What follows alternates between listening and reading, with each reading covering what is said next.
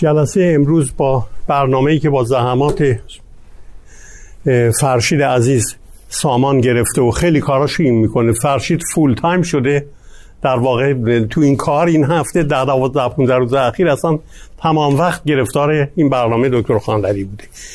مصاحبه‌ای کرده ایشون با دکتر صدرالدین الهی. اون مصاحبه پخش میشه، ولی پیش از اون من چند کلمه راجع به دکتر صدرالدین الهی باید خدمتتون بگم. دکتر صدرالدین الهی یکی از مفاخر تاریخ مطبوعات ایران بیشک، از جوانی یک خبرنگار شجاعی بوده که مثلا در جنگ‌های الجزایر هم اونجا پیداش می‌شده.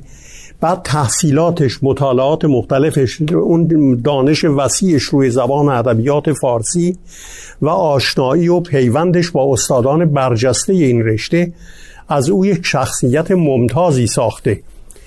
دکتر صدرالدین الهی در سالهایی که دانشکده علوم ارتباطات اجتماعی رو یادش به خیر شادروان دکتر مصباح زاده تأسیس کرد، یه 2-3 سالی من اونجا بودم با ایشون و از اول از کلاس‌های خبرنویسی شروع کرده بودیم.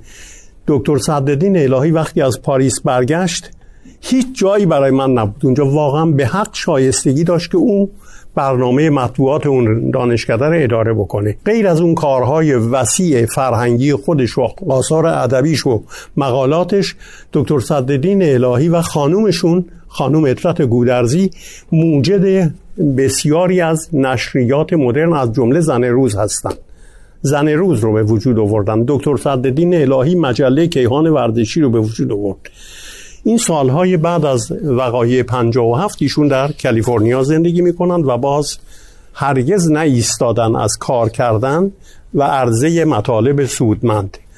از ایشون من خواهش کردم که مصاحبه‌ای بکنم به دلیل اینکه یک قسمت عمده کارشون با مصاحبه با استاد خانلری است درباره نیما، بهار، چوبک، صادق هدایت و این مصاحبه ها به عنوان نقد بیغش چاپ شده، چون دکتر خانلری رو نشون میده که نقد بیغش یعنی این که مرد در هر مقامی که بود شجاعت این داشت که حرفشو بزنه و دکتر خانلری از این لحاظ یکی از مقتدرترین شخصیت هایی بوده که من در زندگیم دیدم. به هر حال با تشکر از دکتر صدرالدین الهی، مصاحبه ای که دکتر صادات شریفی باشون کردم پخش میشه و بعد من خدمتتون هستم، صحبت میکنم.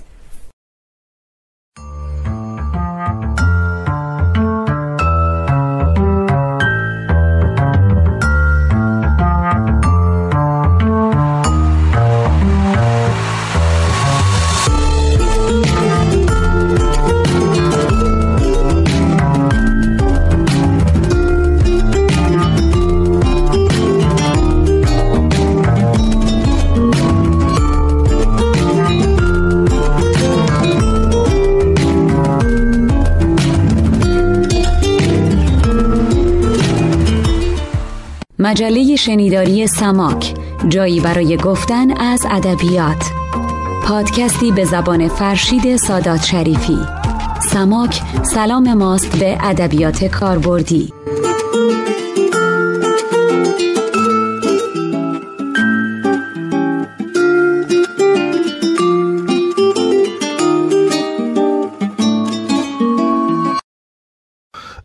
امیدوارم وقتتون بخیر باشه. مهمترین محوری که صحبت ما، همونجوری که چند روز پیش صحبت کردیم، من دوست دارم اگه محبت بکنید، خانلری که در اون گفتگوها منعکس شده، تفاوتش با وقتی که شما در بیرون از مصاحبه میدیدین، ارتباطی که داشتین، رفت آمدی که داشتین، این خب خیلی جالبه. این چیزیست که در جایی منعکس نشده، به اضافه هر چیز دیگه که خودتون صلاح میدونین که بایسته است گفته بشه. ببینید، مراجعه کنید یا چیزی میخواید من رو جو خانلری بگم بیرون از استاد. آن چیزیست که من در پایان کتاب خودم نوشتم در بارش موارد مختلف. حالا هر کدوم میخواید من شروع کنم، هر چیزی که میخواید بگید من شروع کنم. خواهش میکنم. به نظرم میاد که اولین و مهمترین چیزی که لازم است ما بدونیم اینه که چه شد که این استادی که تن به مصاحبه نمیدادن با شما گفتگو کردن و ما این شانس رو داریم که امروز این گفتگوها رو بخونیم. این جواب سوال شما خیلی روشنه، برای اینکه حرفه بنده این بوده که آدمایی که حرف نمیزنن به حرف بیارن. بله. و از این در این مورد نمیتونم بگم خیلی زرنگ بودم، ولی آدمی بودم که اعتماد مصاحبه شونده رو جلب می‌کردم. حتما میدونید که من با آدمی مثل صدرالدین طباطبایی مصاحبه کردم با تمام دقایق زندگی سیاسیش. با بسیاری از آدمایی که ما مصاحبه کردم اینجوری بوده. خود دکتر خانلری هم یکی از اینها بود، حاضر نبود با ما بشینی مصاحبه بکنه، ولی من قانعش کردم که لازمه حرف بزنه. وقتی قانعش کردم که لازمه حرف بزنه، قرار گذاشتیم. ما قرارمون این بود که بریم منزل دکتر خانلری بشینیم و موضوعی رو انتخاب کنیم و موضوع رو صحبت کنیم و بعد مصاحبه تموم شه، هفته بعد چیز دیگه. این کار نزدیک یه سال و نیم به طول انجامید، با آدم‌های مختلف قرار گذاشته بودم و با ایشون هم همینطور. و این مصاحبه خانلری یه سال و نیم، دو سال من باهاش حرف زدم. اونم به این جور که میرفتم به منزلش به صلاح یه علاقیش در نزدیکی تشریش در یه باغچه‌ای داشت، اونجا میشستیم و فارغ از همه چیز، بدون تلفن، بدون مزاحم حرف میزدیم. حرفایی که او در مورد آدم ها باید میزد و من در این مورد کمک کرد به من. بسیار آدم هایی رو که درست نمیشناختم شناختم، از جهت او و از جهت خودشون. مصاحبه به اون صورت مصاحبه نبود، گفتگو بود در حقیقت بین دو نفر در مورد یک نفر. خیلی گل کرد. بله. خیلی گل کرد. اولینش فرهاد هدایت بود، یعنی مفصل او درباره هدایت صحبت کرد، حرفاش رو زد، نظرات شد. درسته. ببینید حالا سوالی که اینجا برای من و بعضی از شنونده ها ممکنه پیش بیاد اینه که خب یکی از اسباب و عللی که افراد اعتماد میکنن و شما تونستید اعتماد جلب بکنید حرفه‌ای بودن اون فرد هست که خب پیشینه شما، حرفه شما، تبحر شماست. یه جنبه دیگهش این است که احتمالاً سابقه شناخت و آشنایی و الفت باعث میشه که اون آدم بیشتر اعتماد کنه و راحت‌تر تن به گفتگو بده. من میخوام یه خورده برم عقب، این که شما اول بار ارتباط با خانلری چجوری ایجاد شد که بعد حالا بعد از مدتی منجر بشه به اون مصاحبه ها؟ اینو به تفصیل داره بشتم که من ابتدا اولین بار که خانلری رو دیدم شعر گفته بودم. بله. رفتم پیشش و مجله سخن بود، در مجله سخن جوری بود که شعر چاپ میشد، ثبت شدی به عنوان شاعر. بله. و من دلم میخواست اینجوری بشه. وقتی فهمیدش که من پسرمون در رحمت الهی از دوستان قدیم او و هدایت بوده، شعر منو خوند و گفتش که از نظر من این شعر خوبی نیست. درسته. و این وقتی شما یادتون باشه که به یه جوان این حرف بزنی فورا میدون رو خالی میکنه میره. من گوش کردم داره مثل که یه حقیقتی در حرفش هست. از همونجا با هم سلام علیکشیم تا به دانشکده ادبیات رسیدیم. استاد من در دانشکده ادبیات شد و بعد دیگه این آشنایی ادامه پیدا کرد. اما چجوری شد که به مصاحبه سندردان هم باز در کتاب نوشت در یه مجلسی که دعوت کرده شهبانو دعوت کرده بود از بزرگان مطبوعات و روزنامه‌نگاری و نویسندگی اینا، من با او برخورد کردم دوباره و اونجا قانعش کردم که آقا شما مجموعه اطلاعات درباره ادبیات معاصر هستید، بیایید بشین با هم صحبت کنید. این دلیل کاری بود که با هم کردیم. بله. دومین پرسش من دقیقاً به همین اشاره اخیر حضرت علی برمیگرده، این که معمولاً ادبای بزرگ یک نگاهی دارن که با احتیاط یا با اکراه راجع به هم عصرانشون سخن میگن، یعنی خیلی مرز باریک و حساس و رنجش آفرینیه و خیلی ها ترجیح میدن که به جایی که راجع به هم عصرشون صحبت بکنن راجع به بزرگان گذشته صحبت بکنن. این که خانلری پذیرفت راجع به این افرادی صحبت بکنه که خیلی هم اینا بعضی وقتا مدافعان و مریدان سینه چاکی دارن که آدم اگه راجع بهشون نظری بده به مذاق اینا خوش نمیاد. چجوری بود؟ یعنی این شجاعت خانلری و اینکه نگران نبود از اینکه بخواد راجب هم اسرانش حرف بزنه، راجب این یه خورده برای ما بگین، چون خیلی جالبه، نادر کسی در رتبه خانلری باشه از نظر ادبی و اونقدر هم شجاع باشه که صحبت کنه و نگران نباشه که این وقتی منتشر میشه اذیتش بخوام بکنن اون سینه چاکان. این موضوع خیلی ساده است. ببینید، اولا خانلری به من اعتماد پیدا کرد. اولین کار این روزنامه‌نگار در این روزگارهایی که اعتماد طرف رو جلب کنیم. دوم اینکه خانلری تشخیص داد که من نمیخوام نظر خاصی رو بگنجونم، از دسته خاصی نیستم. به همین دلیل همزمان با هدایت و از هدایت با بزرگی علوی صحبت کرد. و جالبتر از همه برای شما اینه که بدونید که مصاحبه گرفته بود، سر صدا کرد و در جریده تلویزیون چاپ میشد. در هفته دوم یا سومی که مطلب بزرگی عربی رو چاپ کردیم به ما خبر دادن این قضیه سانسور در اون زمان هم یه نوعش خودش خیلی جالبه. گفتن دیگه مصلحت نیست این کار رو شما بکنید. من خب طبق معمول توی این حرف رو میگفتم مصلحت باید میرفتم به خانلری میگفتم. وقتی وارد اتاق شدم گفت پیغام مصلحت به شما رسید؟ به شما رسید؟ گفتم بله. عجب. خب نظرتون چیه؟ گفتم که من فکر کنم کتابم نوشتم. گفتم من فکر می‌کنم که مصلحت نیست که از پرده برون افتاده راست و نه در وحفل رندان خبری نیست که نیست. درست. گفت اشتباه می‌کنی شما. گفتم که گفت این بچه بلیه. مصلحت دید من آن است که یاران همه کار بگذارند و سر زلف نگاری گیرند. اما برو سر زلف نگاری بگیر، به تو مفتر زلف نگاری بگیری. همین شجاعت خب خیلی جالبه دیگه، چون به هر حال خیلی وقتا آدما مصلحت اندیشی میکردن که ظاهرا این سنخ از مصلحت اندیشی ها در کاروبار خانلری خب خیلی نبوده و اون راحت حرفش رو میزده.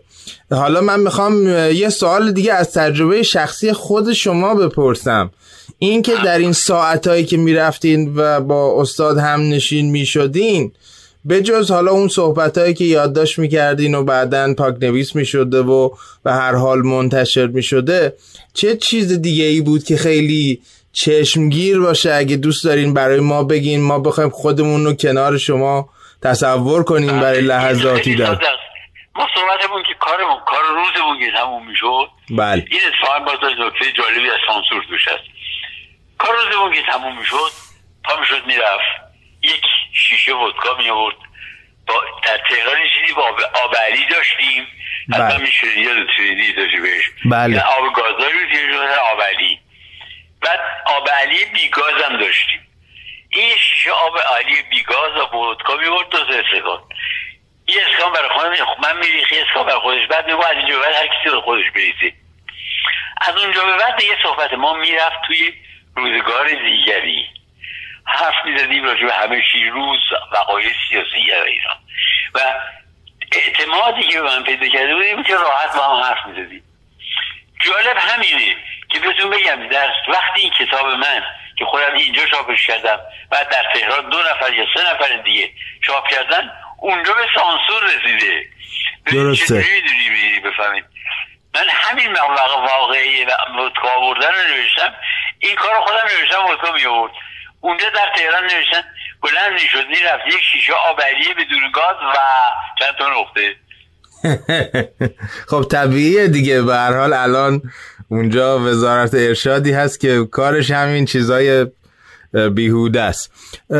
و این که من میخوام اینو بدونم که محضر خانلری، حالا سوای نوع بحثی که شما میکردین که گاهی بحثای شخصی بوده، گاهی بحثایی بوده که منتشر میشده، اگه بخواین محضر خانلری رو توصیف بکنین که چه جوری بود برای که ما یه خورده بیشتر بتونیم تصور کنیم، چی میگین؟ با چه کلماتی این توصیف؟ ببینید، این درست 2 تا آدم بود، آقای استاد خانلری شاعر محقق فران و بعد خانلری آدم معمولی عرق خور مجلس رفیقی مجلس دواخوری میشه سجا عرق رو میخورد، هم از همه جا حرف میزد و راجع به همه چیز صحبت میکرد. درست. کاملا این بنیاد انسانیش به دو قسمت کاملا، آدم خوش و استاد مانند و آدم معمولی، شاید هم یه خود از معمولیش شوختر و شنگتر. درسته. به هر حال من اینه که میفرمایید یادم به این بیت سعدی میفته که میگه و ما اوبر و نفسی و ما اوزکی ها، که هرچه نقل کنند از بشر در امکان است. خلاصه شما میفرمایید دقیقاً باریکالله، شما پیداست که در کار شعر خیلی دست دارید. خواهش میکنم. سوال دیگه‌ای که دارم خدمت شما این بود که توی مسیر مصاحبه جایی بود که چیزی بپرسین و خانلری دوست نداشته باشه جواب بده؟ مثلا مسیر ابدا، هرگز، حتی یک دونه سوال خیلی تند منم اگر میشد ازمی به راحتی جواب میداد، میگفت نه، یا حتی اکثر جایی میگفت ولش کن. درست کلمه ولش کن هست. جالبه. و من میخوام حالا از یه زاویه دیگه، از زاویه کسی که کارهای خانلری رو یه مروری کرده، از شما یه سوالی بکنم. آیا شما با این چیزی که دیگران میگن درباره خانلری که او خیلی آدم جامعی بود و این جامعیت یه تعادلی داده بود به جوانب نظرش درباره امور، شما راجع به این چی فکر میکنین؟ آیا با این موافقین؟ این چیزی که منظورتون چی از جامعیت؟ یعنی این که ببینید خانلری هم در نثر، هم در شعر، هم در ادبیات کهن، هم در روزگار نو، هم اونجایی که لازم میشه آسین بالا بزنه برای بچه‌ها کتاب تاریخ دبیرستان بنویسه، هم اونجایی که لازمه وزارت کنه وارد کار اجرایی بشه، یعنی این جوانب مختلف خب خیلی معمول نیست که آدم‌ها همه این جنبه ها رو با یک کیفیت استعداد میخواد، قابلیت میخواد و اینا رو هر دو رو خانلری داشت. بله. یعنی آدمی بود که برای زندگی میکرد، نه تظاهر میکرد و نه خودداری و خود دست کشیدن عقب. درسته. آدمی بود با جرأت تمام وارد دعوا میشد. درسته. و من دوست داشتم این خاصیتشو. درسته. و من فکر میکنم یکی از دلایلی که در روزگار ما به خانلری بسیار ظلم شده همین حرفایی که زدیم هم بوده. یعنی ایشون اگر یک آدم متوسط، تکبعدی، مصلحت اندیش، هر چیز دیگه ای بود، احتمالاً خیلی کمتر افراد دلخور میشد. من موافقم. آدمی بود که جرأت داشت نظرشو بگه و وحشت نکنه. بله. این کار خیلی بزرگی بود. بله. در گفتگوی پیش از این تماس که با هم داشتیم فرمودین که میخواین نکته هایی رو هم اشاره بکنین از همین ظلم هایی که بر خانلری رفته.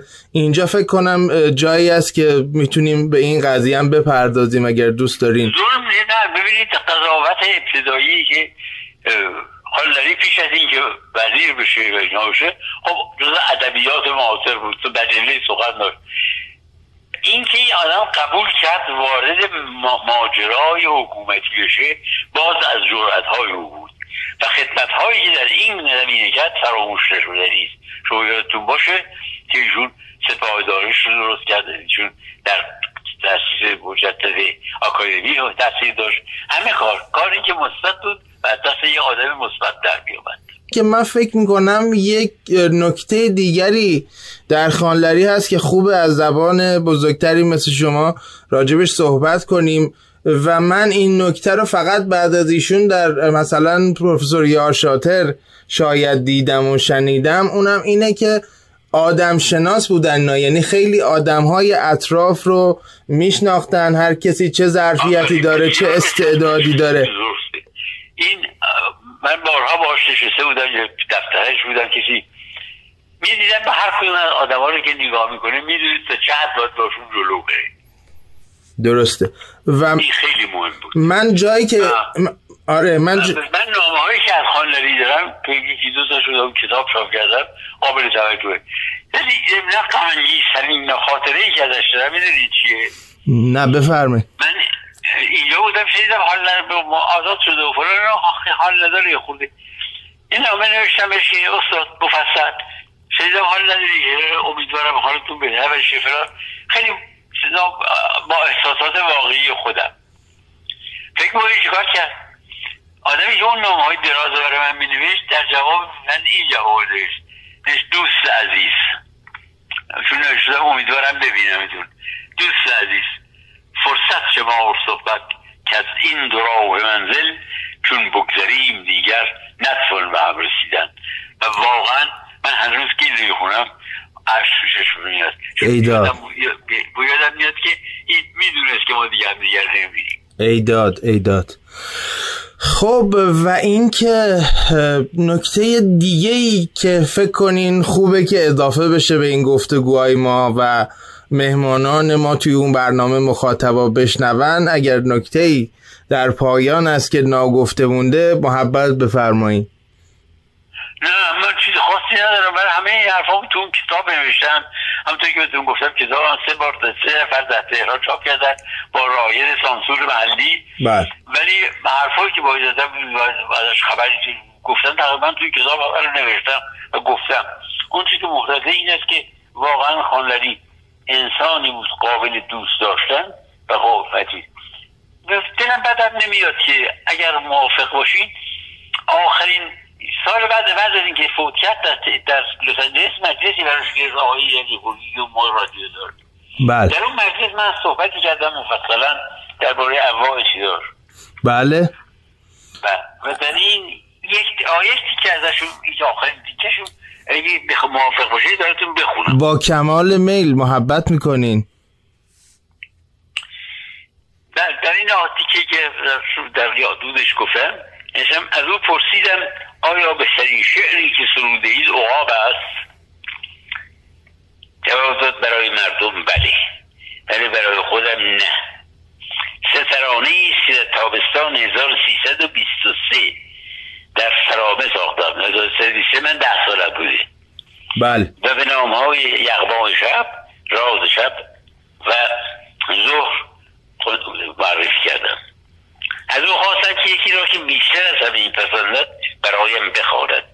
او ترانه ظهر را خواند و من برای پایان سخن آن را برای شما می آورم.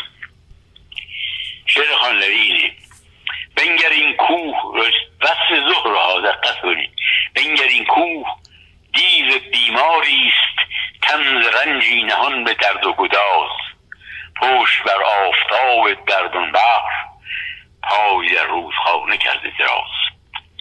سرسوشان دره از دم صبح دامن باد را گرفته به دست، می کشیدند هر یک از سوی همچون ناباوگان سرخوش مست. بینک استادند بهت زده به سوی پشته دیده ها و نگران، که مبادا بجنبد از جا دیو خشمش آید ز بازی ایشان. جوی ره دور کرده از سر هر زان سوی دره میرود آرام، دیو بدخوی و این جوانان مست، او چرا خورش را کند پدام. یخش تابان ز ره در آید باد، یخش تابان ز ره در آید باد، گویی او را هوای دلدار است. دوستان را نشاط بازی نیست، هیس آهسته دیو بیمار است. این 1323 ساخته شده. درسته. بعد آخرش هم گفتم با درود و احترام و سلامی که برای دکتر پرویز ناتل خانلوی دارم. مردی در ارتفاع بلری، ابو نصر کندوری، صاحب ابن عباد، خواجه نظام ملک توسی، خواجه نصیر دین توسی و قائم مقام فراهانی، وزیری دبیر و دبیری بزرگ. این بهترین تعریفی است که میشه از کرد: وزیری دبیر و دبیری بزرگ که باز خواهد موند و باز فاصله گرفتن او قیمت قضاوت‌های صاف‌تر از بلور او را تاریخ فرهنگ ما خواهد شناخت. تشکر می‌کنم. همه حرفای بوده که دوستان در حالش بزنم. خیلی خیلی ممنونم از محبت شما، از وقتی که در اختیار ما گذاشتین و کلامشون. خواهش می‌کنم. امیدوارم که همیشه سر وقت بتونم سریاد شما برسم. خواهش می‌کنم. شما خیلی محبت کردین. خیلی خیلی ممنونم.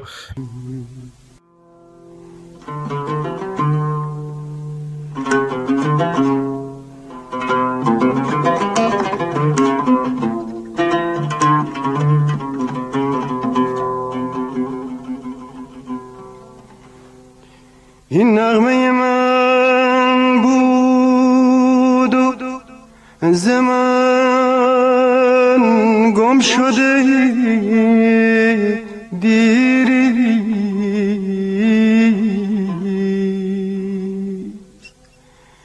چشمم برهش مانده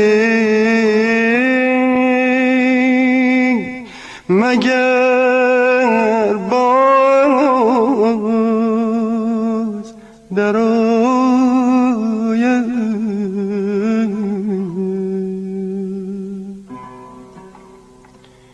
این نغمه من بود و ز من گم شده دیری چشمم به رهش مانده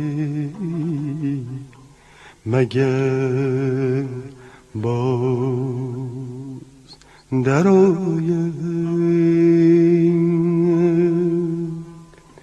این نغمه سرا کیست بگو تو نسایم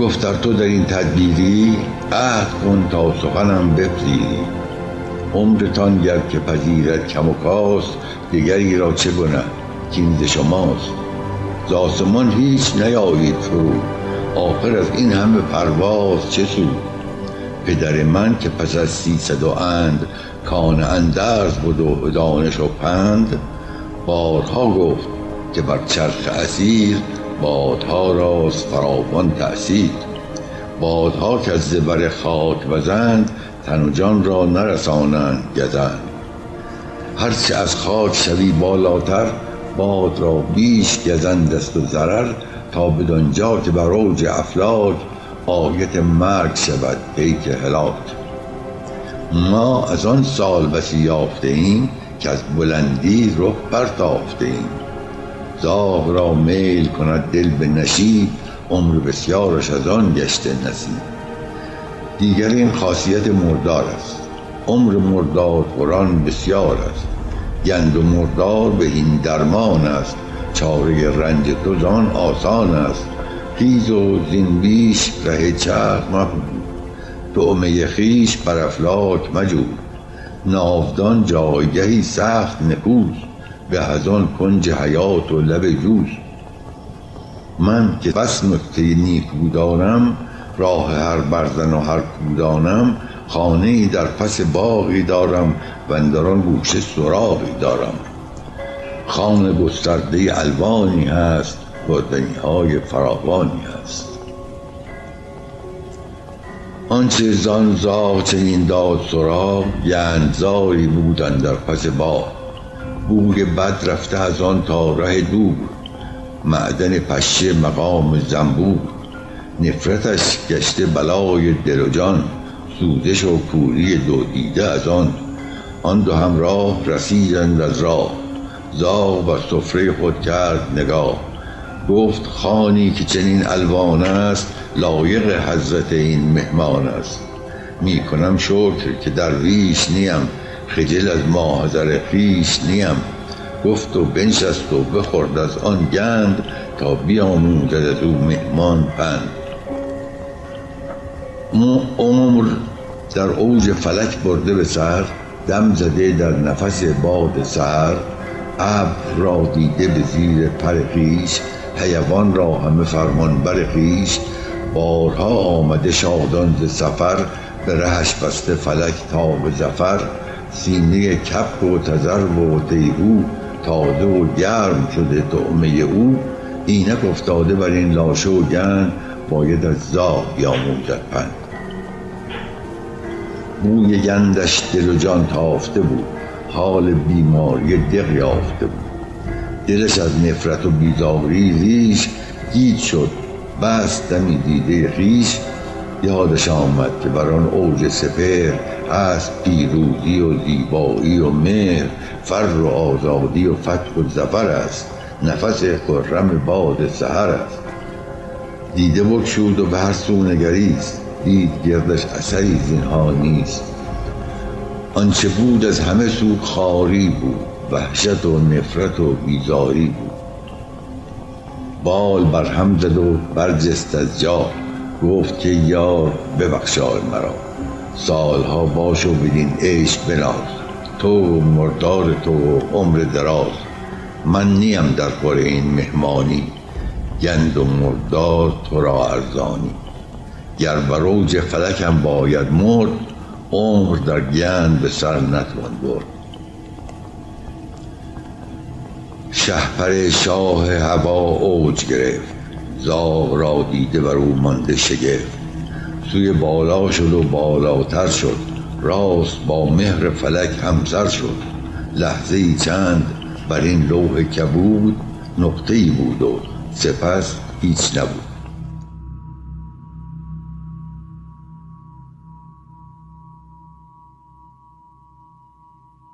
وقت شما بخیر. من میخواستم این رو بگم که اگر یک روزی فرض کنیم، فرض محال کنیم، تخیل کنیم که به من کسی بگه تو که این همه از ادبیات کاربردی و کاربردی کردن ادبیات صحبت میکنی، از گذشتگان اگر که میخواستی دو نفر رو انتخاب کنی و با ماشین زمان بیاری اینجا تا در این فکری که داری کمک بکنن، کیو انتخاب میکردی؟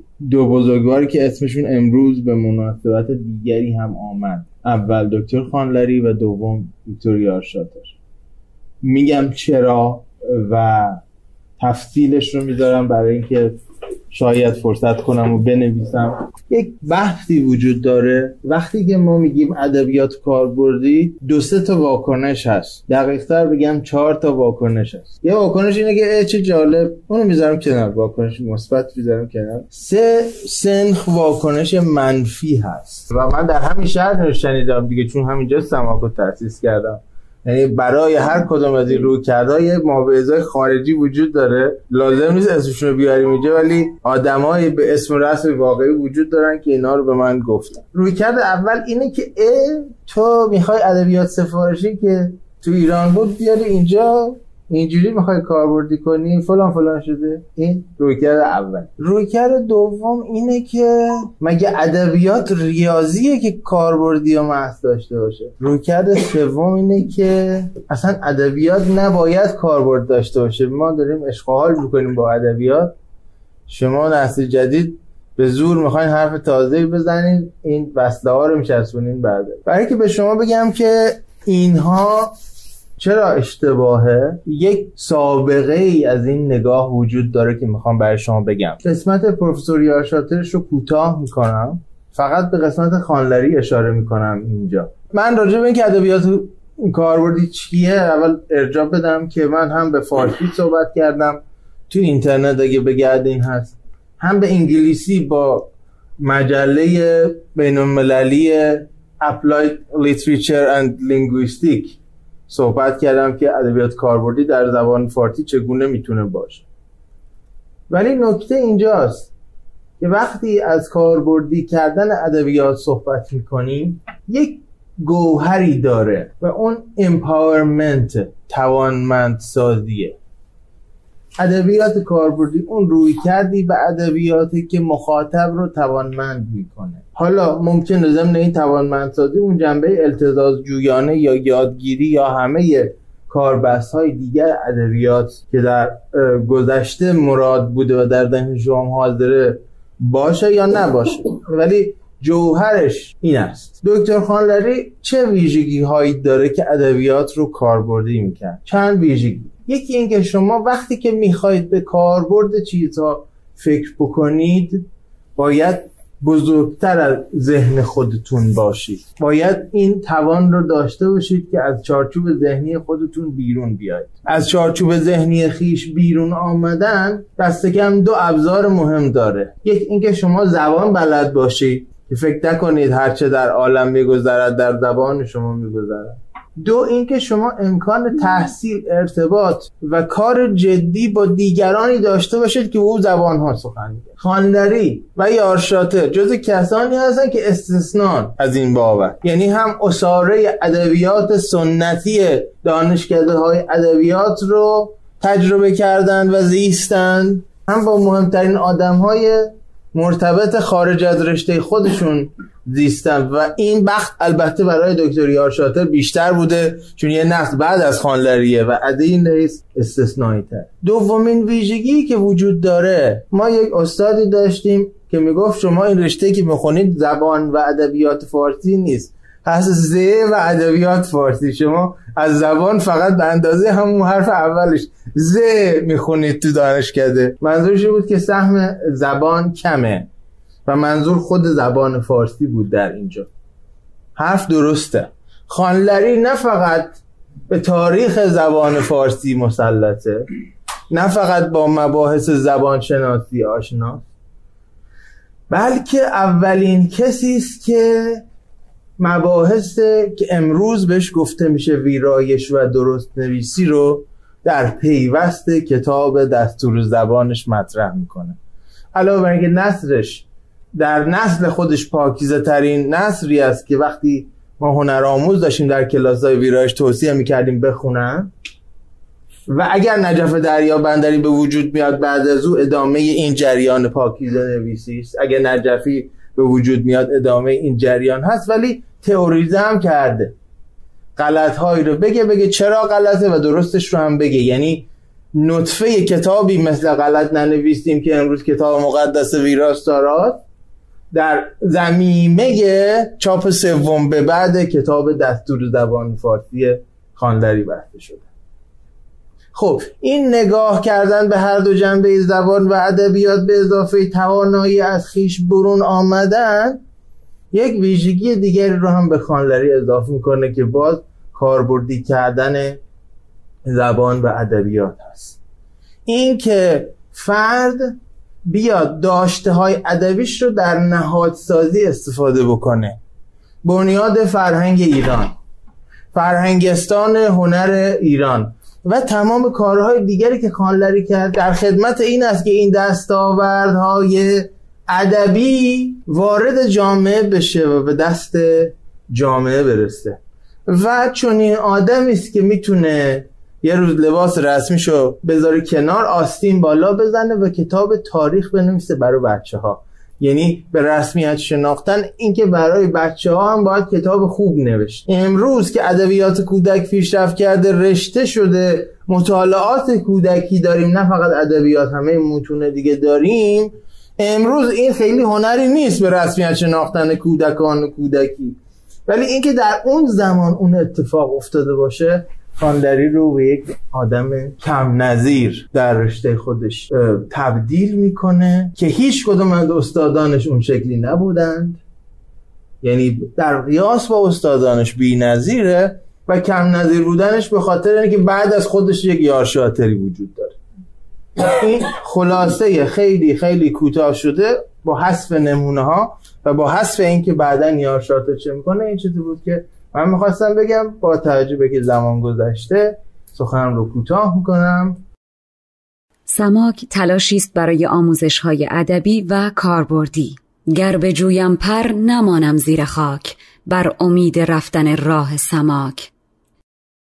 شنونده های عزیز مجله شنیداری سماک، سلامی در انتهای این شماره تقدیم شما. آنچه شنیدید شماره دیگری از مجله شنیداری سماک بود که با دل شکستگی تمام از روزهای سختی که وطنمون داره تقدیم شما شد. انتشار این شماره 29 باز هم مدیون علی بندری آخرین اپیزودش رو شنیدم که برای اولین بار با یک هفته تأخیر منتشر میشد و جمله گفت به این مضمون که سعی کردیم با تمام ناخوشایندی ها از جا بلند شیم و تنها کاری رو که بلدیم از دستمون برمیاد و میتونیم درست و خوب انجام بدیم انجامش بدیم.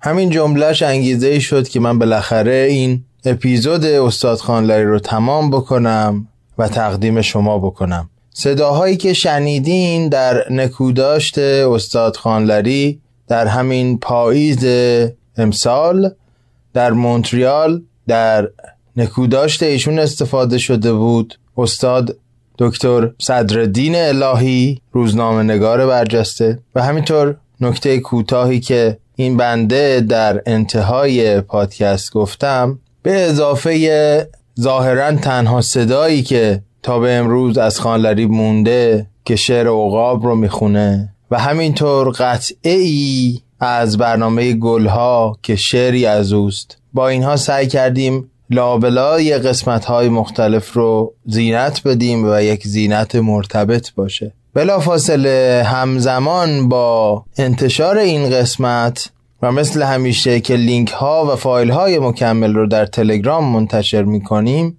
3 فایل رو تقدیم شما میکنم که به ترتیب سخنان دکتر ایرج پارسی نجاد، خانم دکتر هورا یاوری و برنامه ای در نکوداشت استاد خانلری در رادیو فرهنگ که این آخری همین 2 روز پیش از انتشار این پادکست منتشر شده و 2 تای قبلی مربوط به شب نکوداشت خانلری در مجموعه شب‌های بخارا هستند.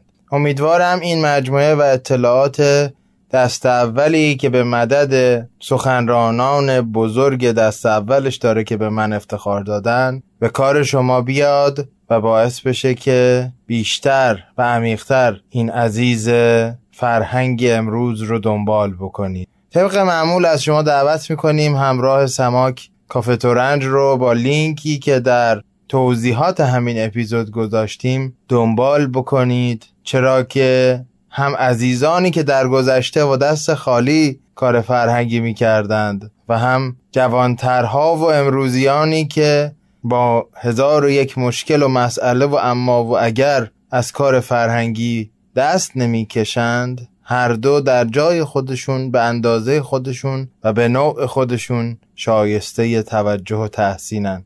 امیدوارم اگر این شماره رو دوست داشتین به دوستانتون هم معرفی بکنید، سماک رو بهشون بشناسونید و همینطور تا هفته‌های بعد و ماه بعد که مولانا خانی و سپس سماک ادامه پیدا میکنه، هممون جانمون کمی از ویرانی فاصله بگیره و آبادتر باشیم. تا زود، درود و بدرود.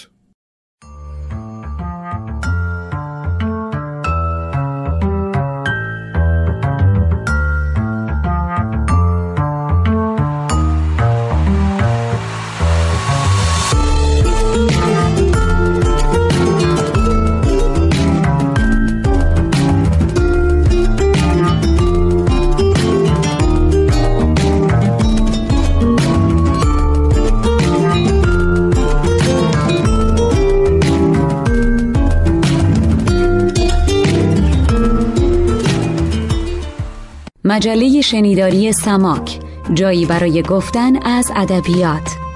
پادکستی به زبان فرشید سادات شریفی. سماک سلام ماست به ادبیات کاربردی.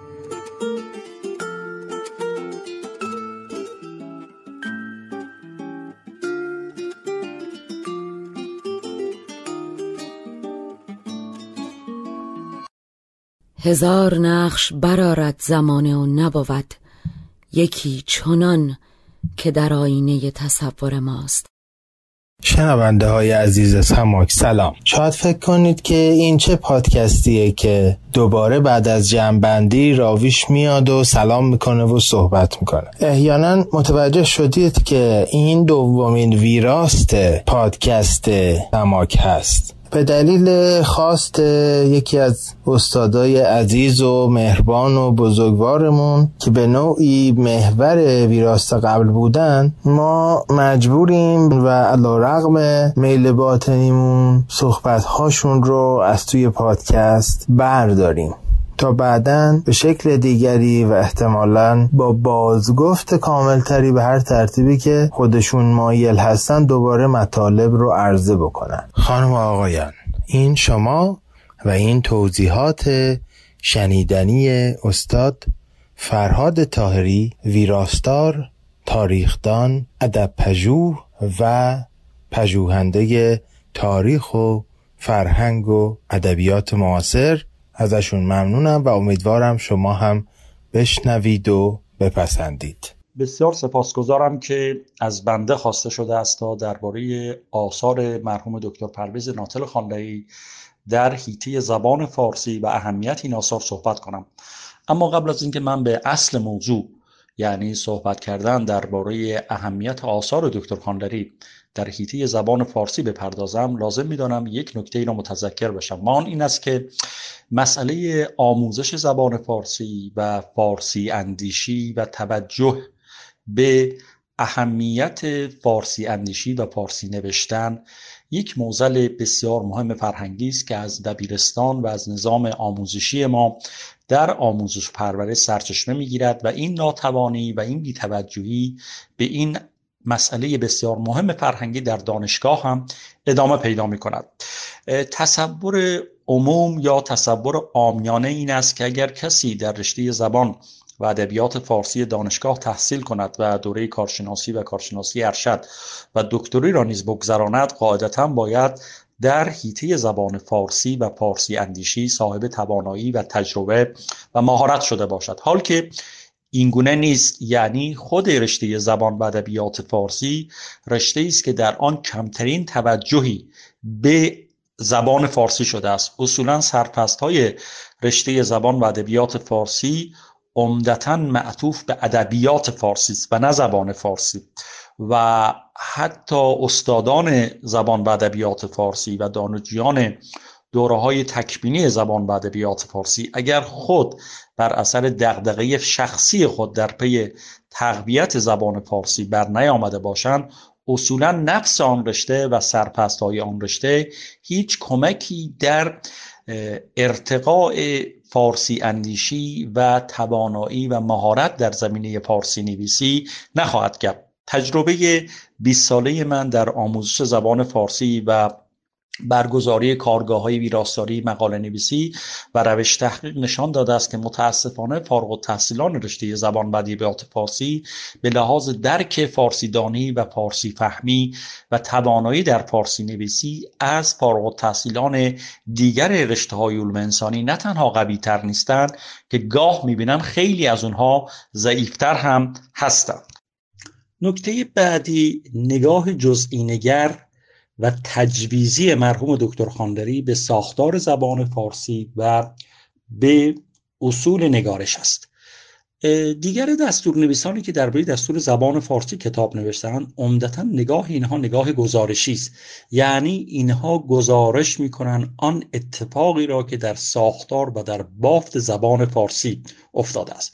حالا که دکتر خانلری غیر از آن که نگاه گزارشی به ساختار زبان فارسی دارد و گزارش می‌دهد که ساختار زبان فارسی چگونه است و جملات و کلمات در زبان فارسی در چه جایگاه‌هایی قرار می‌گیرند و در این جایگاه‌ها چه نقش‌های دستوری را به عهده خواهند داشت، نگاه تجویزی هم دارد.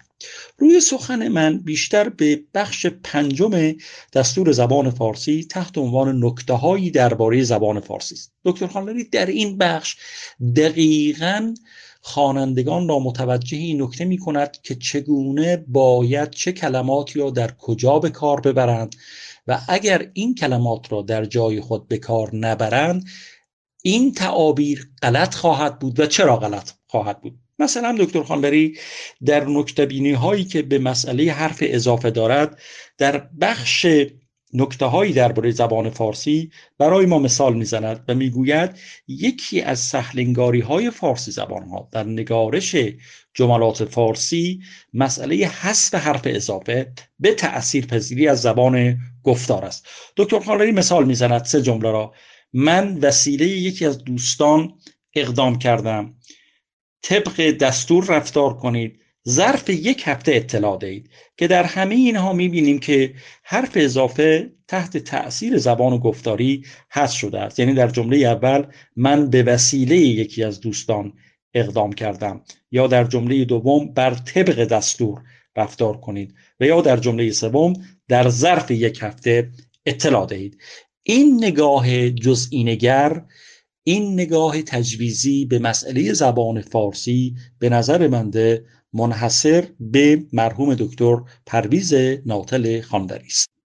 در باب اهمیت آثار دکتر خانلری در زمینه زبان فارسی و پاسداشت معیارهای آن باید عرض کنم که مرحوم دکتر خانلری به دو شیوه یا به دو روش می‌کوشید تا دغدغه‌های خود را در زمینه پاسداشت زبان فارسی و حفظ حریم و حرمت‌های آن به منصه ظهور بنشاند. مرحوم دکتر خانلری چه در آثار ذوقی و احساسی و شاعرانه خود و چه در آثار تحقیقی خود، مانند آنچه که درباره دستور زبان فارسی، مباحث زبانشناسی یا تاریخ زبان فارسی نوشته است، همواره کوشیده است تا به بهترین نحو ممکن زیباترین جامعه الفاظ را بر قامت معنا بدوزد و منظور خود و مفاهیمی را که در نظر داشته است در ساده ترین صورت ممکن در قالب کلمات و جملات فارسی بریزد. دکتر خانلری از معدود نویسندگان ادبیات خوانده یا از معدود استادان زبان و ادبیات فارسی است که وقتی خواننده آثار او را می‌خواند با صرف خواندن جملات و تعابیر دکتر خانلری پی به مکنونات و مافز ضمیر نویسنده آن می‌برد. حالا که در دیگر آثار استادان بزرگ اینگونه نیست، یعنی خواننده برای فهم منظور نویسنده حتما باید جملات را با تأمل، با درنگ کردن و با تفکر بخواند، در صورتی که نثر خانلری آنقدر شفاف و آنقدر روشن است که به محض اینکه انسان جملات دکتر خانلری را میخواند به راحتی عنصر معنا از ذهن نویسنده به ذهن خواننده منتقل میشه.